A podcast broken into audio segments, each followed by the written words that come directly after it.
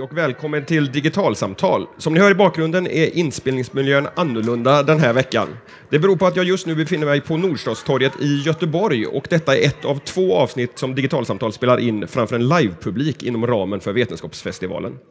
Det här samtalet ska handla om hur personer som drabbats av stor sorg använder sociala medier i sitt sorgarbete. Och den som ska berätta om det är Ylva Hård av Segerstad, docent i tillämpad IT på institutionen för tillämpad IT på Göteborgs universitet. Hej Ylva! Hej, hej. Om vi börjar med en sån riktig helikopterfråga. Vad, vad är egentligen den här frågeställningen kring sorg och sociala medier som du har forskat kring?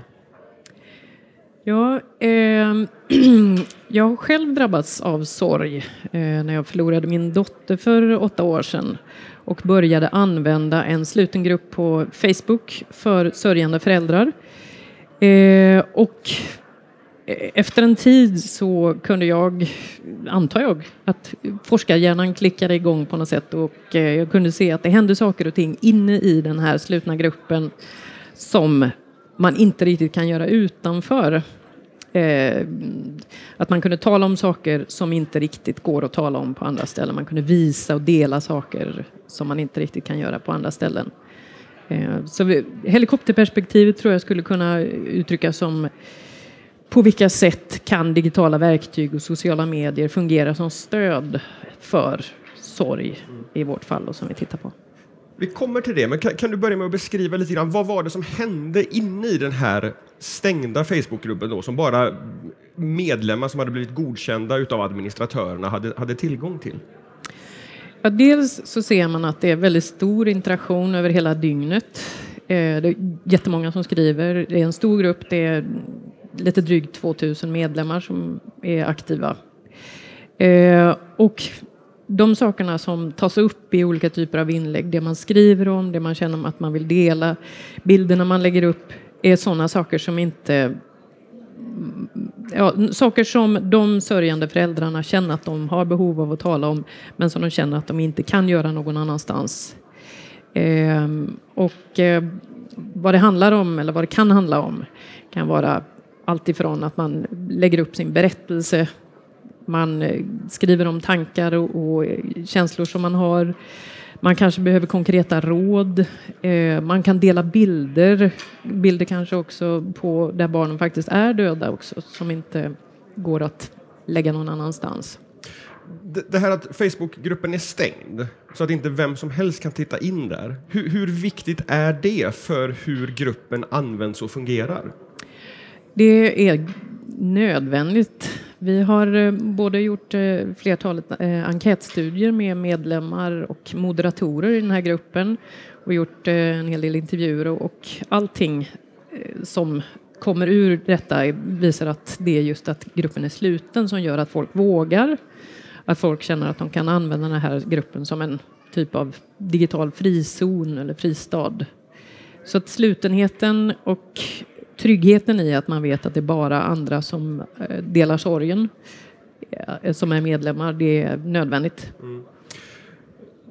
Du, du, har också kunnat konstatera att, att, moderatorerna här i den här gruppen spelar en, en, väldigt viktig roll också för hur den fungerar. På vilket sätt då? Jo, eh, i och med att det dels är en stor grupp och eh, som används eh, när medlemmarna mår kanske som sämst också, de har som, sämst, eh, som störst behov av att skriva och ha ett utbyte i gruppen. Eh, och eh, mycket är ju skriven text och det går ganska fort att kunna skicka upp någonting eller eh, kommentera någonting. Så man kanske, om man är ledsen och upprörd eh, och förtvivlad så kanske man inte riktigt tänker på konsekvenserna utav det man skriver, vad det kan ha.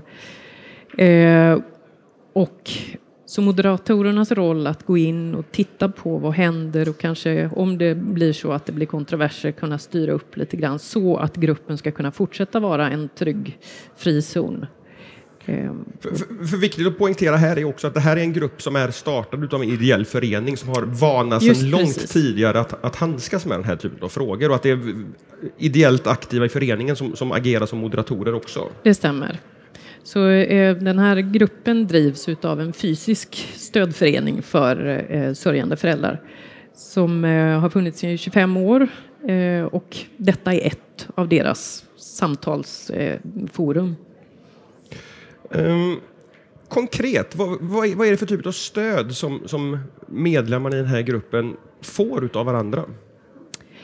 Det kan vara både högt och lågt om man säger. Det kan vara allt från eh, att eh, folk får känna att de inte är ensamma med de tankar och upplevelser de har. De får bekräftelse.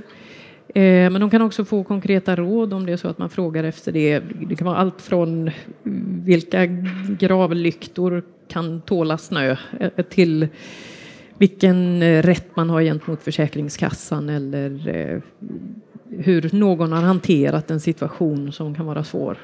Därför att när man har hamnat i den här fruktansvärda situationen att, att förlora ett barn, då, då spänner frågorna och funderingarna och sorgen över hela det här fältet. Från det strikt mm. praktiska kring en gravlykta Absolut. till myndighetsrelationer till, till det känslomässiga. Och det, det här blir ett, ett, forum för, för alla de här aspekterna Precis. i sorgarbetet.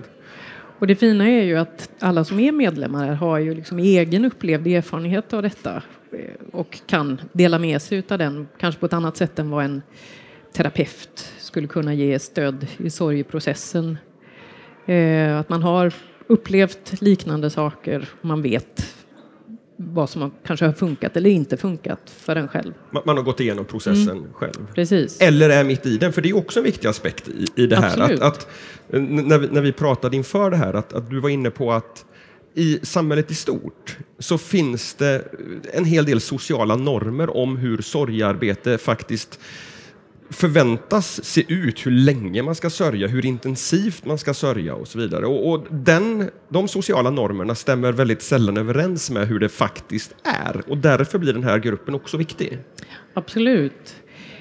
Man skulle nästan kunna säga att vi har blivit eh, lite ovana vid döden eller att hantera död och sorg i samhället nu jämfört med hur det kanske har varit för 100-200 år sedan eller hur det är i andra delar av världen. Eh, och i och med att sorg och förlust och död är sånt som vi inte gärna pratar om. Vi vet inte riktigt hur vi ska hantera någon som har förlorat någon. Eh, då blir det fysiska mötet kanske svårare. Och det är lättare att söka sig till eh, forum på nätet. Dels för att man kanske får kontakt med många fler som faktiskt delar något liknande. Medan i vår vardag, som tur är, så är det ju inte så många som förlorar barn. Nej. Så vi kanske inte ens känner någon som har gjort det. Eh, men vi får möjlighet att få ett utbyte med eh, ganska många genom eh, en, en sån här grupp på sociala medier. Men, men det, det, tycker jag är jätteintressant därför att det, det visar ju på, på, sociala mediers liksom, potential rent generellt. Det här att vi, vi, har ett antal sociala normer som faktiskt kanske inte är hälsosamma. Det kanske inte är rimligt att vi inte ska kunna prata om mm. döden i det fysiska mötet. Men att då hitta ett, en möjlighet att göra det i ett digitalt möte. Mm.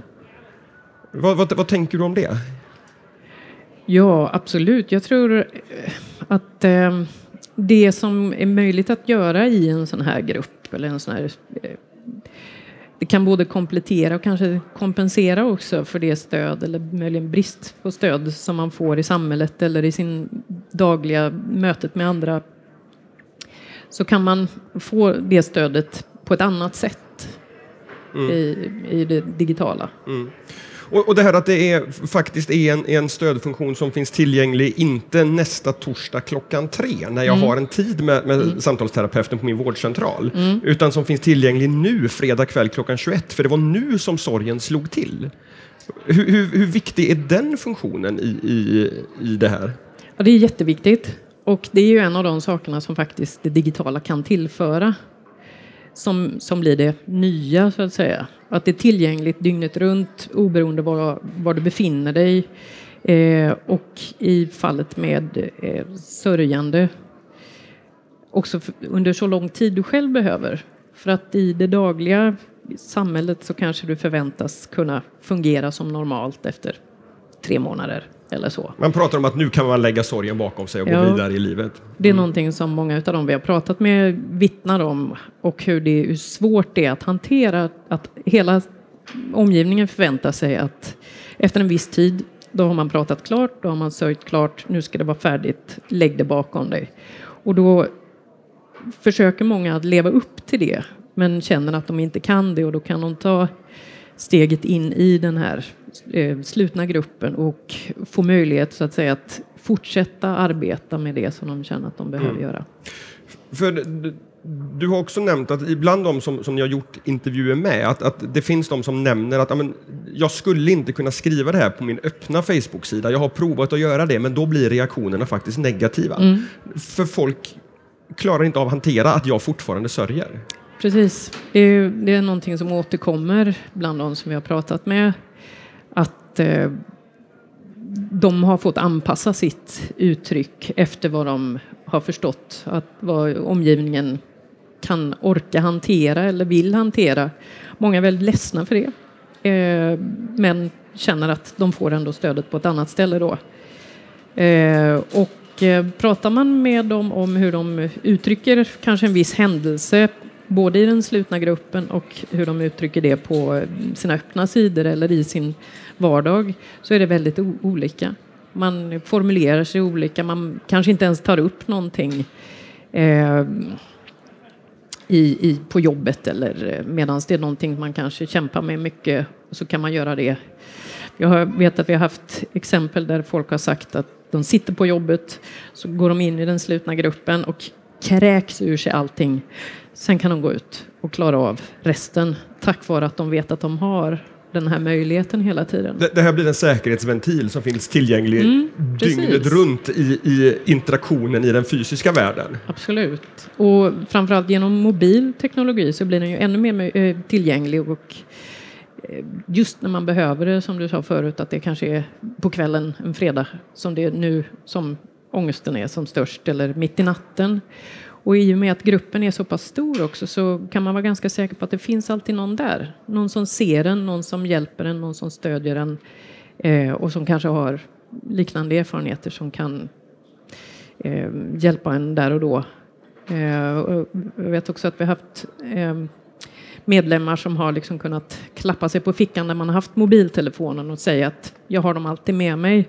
Och bara det känns att eh, gör att man känner sig... Det blir en livlina som, Precis, som faktiskt finns där om man skulle mm. behöva den. Uh, jag tänker att när, när sociala medier började få sitt stora genombrott, mm. om vi backar ett antal år, så pratades det väldigt mycket om IRL, in real life, i verkliga livet, kontra det. det. som händer online. Mm. För mig så är det här ett, ett otroligt tydligt exempel på hur fel det är att tänka så. För att det är ju inte på något sätt så att det här sorgarbetet som de här sörjande föräldrarna får hjälp med via en, en, en, plattform som Facebook, att det överhuvudtaget skulle kunna påstås vara skilt från verkliga livet inom citationstecken? Jag håller precis med. Eh, det är ju exakt lika verkligt som ett, eh, ett, ett fysiskt möte, det är bara att det är medierat på ett annat sätt. Eh, och jag vet inte, det var väl ingen som gnällde så mycket på papper och pennabrev och tyckte att det var något mindre riktigt i det tidigare eh, det är en helt, helt annan typ av eh, interaktion som möjliggörs. Eh, och till och med kanske paradoxalt nog mer uppriktig och mer stödjande än den man kanske får då fysiskt eftersom vi är liksom lite ovana vid hur vi ska hantera sorg. Eh, och det är en av de ingångarna som vi hade faktiskt när vi började med detta. Att, eh, ett exempel där vi hade en kollega som hade förlorat sin pappa som upplevde att det stödet som han fick i sin sorg i, på jobbet eller i sin vardag var kanske inte ens existerar utan folk undvek honom, gick undan i korridoren medan det stödet han fick på Facebook upplevde han som både genuint och att det gav honom någonting uppriktigt. Där vågade folk uttrycka någonting som kanske är svårt man vet inte, ska man kramas eller hur säger man och vilka ord använder man? Det blir mest de där beklagar sorgen och lite obekväma saker. Men, men, men, men, då får jag en annan tanke också om, om hur, hur vi många gånger liksom sätter in sociala medier i ett sammanhang, nämligen det här att, att att vi inte är i samma fysiska rum när vi kommunicerar via sociala medier är någonting som, som i stor utsträckning skylls som anledning för att det finns mycket näthat och så vidare. Det finns en anonymitet och ett avstånd mellan dem som, som kommunicerar. Men här låter det som att, att samma avstånd som, som där används för att förklara näthat, i det här fallet kan, kanske kan användas för att förklara att vi vågar närma oss det här svåra ämnet. Vi får som, som bekant eller vän till en sörjande en möjlighet att kanske formulera oss i text flera gånger innan vi trycker på skicka-knappen och därmed också känner oss tryggare i att ge uttryck för vårt, vårt, vårt, liksom, vå- våra, våra tankar och den här osäkerheten i att kan jag krama den här kollegan eller inte? Hur nära st- står vi varandra egentligen? Den försvinner också med hjälp av det här att vi drar ut det, liksom det fysiska eh, avståndet. Eh, t- Tänker jag rätt? Ja, nej, jag tänker precis på samma sätt att eh, det som ger möjligheten för oss kanske lite stela svenskar som har haft det ganska bra också, som inte har haft så- mycket krig och, barn som dör runt oss. Ehm, det är svårt för oss att kanske möta någon, trösta någon fysiskt. Vi vet inte riktigt hur man gör. Men det är mycket lättare. Vi får den, den möjligheten genom texten eller genom eh, den här asynkrona kommunikationen. Att man har lite tid att kanske formulera om sig innan man skickar på, klickar på sänd. Eh, och att det är på, på något sätt det är fördelarna med det samtidigt som det och precis samma sak kan, kan ge det här med eh, den här halva anonymiteten ger oss möjlighet att säga saker som vi kanske inte skulle vågat säga, alltså de elaka sakerna, som vi kanske inte skulle vilja säga någon annan gång. Kanske vi får möjlighet att säga. Mm. Men, men det visar ju också i, du, i dubbelheten i tekniken att det, det, det är svårt att kanske beskylla tekniken alla gånger för, för vad som händer utan det handlar ju om hur vi människor förhåller oss till den. Precis.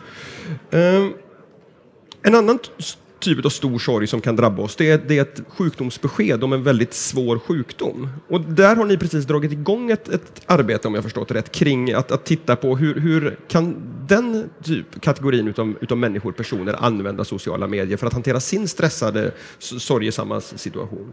Ja, precis. Ehm, ja, det vi tidigare har tittat på utifrån då sörjande föräldrar som har behov av att möta andra som har liknande erfarenheter och kanske då ett sammanhang där man kan prata om sånt som är svårt att prata om överallt. Liknande stöd kan ju andra som kanske drabbats av cancer eller som lever med eh, olika typer av eh, livslånga tillstånd kanske eh, kan också ha glädje av att få, träff, få kontakt med andra som har precis liknande erfarenheter och få ett direkt utbyte. Eh, så vi tänker just att teknologin och, och sådana här eh, stödgrupper kan ju fungera för många andra också. Vad, tit, tittar ni bara på hur, hur befintliga plattformar och grupper eh, fungerar? Eller, eller bedriver ni också en forskning som, som handlar om att, att hur kan man bygga den, den optimala sociala interaktionen på nätet för de personerna som har de här kommunikationsbehoven som vi har pratat om? Ja, dels så tittar vi på vad, vad folk faktiskt använder och många gånger så är det ju så att man använder inte bara en sak. Det är ju lätt att tro att man använder bara eh, Facebook eller bara vad det nu är. Men oftast använder folk många saker parallellt och inte minst så fortsätter man ju också faktiskt att träffa varandra. Så vi är ju intresserade av att både titta på vad, vad som finns och hur det kan användas eh, men också se vad skulle man kunna utveckla någonting som kan stödja en specifik grupp för just deras specifika områden. Eh, men det är en längre process. De, de- de här nya studierna som ni, som ni drar igång nu, när, när räknar ni med att kunna säga någonting om hur de här eh, sj- sjuk, sjukdomsgrupperna använder det? Det är svårt att säga. Det, vi har eh, egentligen precis börjat eh, prata med en eh, förening som heter Ung Cancer som har eh, medlemmar som eh, är i åldrarna 16 till 30 som antingen själva är, drabbade under behandling eller efter behandling och lever med konsekvenserna av att ha haft cancer. Eh, men det finns ju också anhöriga och närstående vänner som också då lever nära cancer och kan behöva eh, få hjälp och stöd av att prata med andra som är i liknande situation.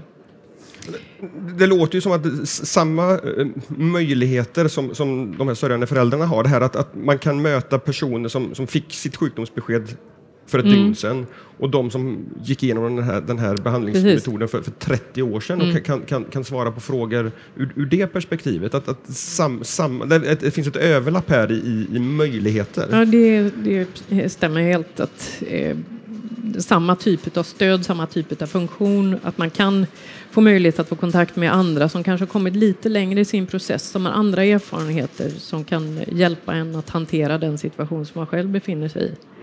Det är precis så vi tänker. Jag blir också nyfiken på hur, hur ser de forskningsetiska liksom, ställningstagandena ut när man, när man forskar kring så här väldigt personliga, liksom, intima frågor? Ja. Eh, det är ju naturligtvis sånt som är otroligt viktigt. Eh, hur man hanterar de här sakerna. Och jag själv som är sörjande förälder som får möjlighet att få tillgång så att säga till de sörjande föräldrarna kanske har både att jag kan få förtroendet men också så ställs det ett hopp kanske att det vi kommer fram med ska kanske kunna hjälpa situationen. Eh, vilket i sig kan vara en, en svårt etisk. Eh, men det beror ju på hur man samlar in data och hur man hanterar det. Eh, ingenting utav det vi tittar på faller ju inom eh, vad man kallar för känsliga personuppgifter. Det handlar ju inte om religiös eh, uppfattning eller sexuell läggning eller vad det nu kan vara. Eh, utan det är ju väldigt känsliga, känslosamma uppgifter. Och eftersom man själv har valt att gå in i en sluten grupp där man känner sig trygg och inte blir dömd, så att säga. Det är någonting som återkommer ganska ofta, att man känner sig trygg i att ingen kommer anklaga en för att sörja fel eller sörja för länge eller någonting sådant. Eh, så är det ju, det här är ju personer med öden som man måste hantera lika varsamt som det förtroendet som man får lov att titta på dem. Eh, och det är ju otroligt viktigt hur man hanterar det. Det vi har gjort är ju att vi har intervjuer och vi har enkäter som, eh, som vi som forskare har mer erfarenhet av att hantera. Medan det som sker, interaktionen, bilder och alltihopa som finns inne i den slutna Facebookgruppen är ingenting som vi har samlat och Och publicerar. Nej. Utan eh, vad vi gör nu är att det är jag som deltagare som kan observera och så kan vi tala om det tillsammans med eh, medlemmar. Men det finns ju andra sätt att göra det också naturligtvis. Hur, hur då? Det finns ju möjlighet att samla data och hantera. Ja. Eh, men det blir en, en annan nivå på det då. Ehm, men eh, vad man kanske glömmer bort i sammanhanget är ju att upplevelsen att man är inne i en sluten, trygg, privat grupp. Som användare är man ju väldigt, eh, upplever det som att här är jag skyddad, här kan jag lägga upp någonting, här kommer ingen ta det. Vad man glömmer bort är ju att man, när man skapade sitt Facebook-konto så har man redan klickat för att Facebook äger allting och har rätt att sälja det. Så Facebook som ett stort eh, multinationellt eh, vinstdrivande företag får ju lov att göra vad de vill. Medan vi som forskare gör inte det. Och får inte heller Ja, naturligtvis. Mm. Ylva, stort tack för att du var med i Digitalsamtal och berättade om sorgarbete i sociala medier. Stort tack för att jag fick komma.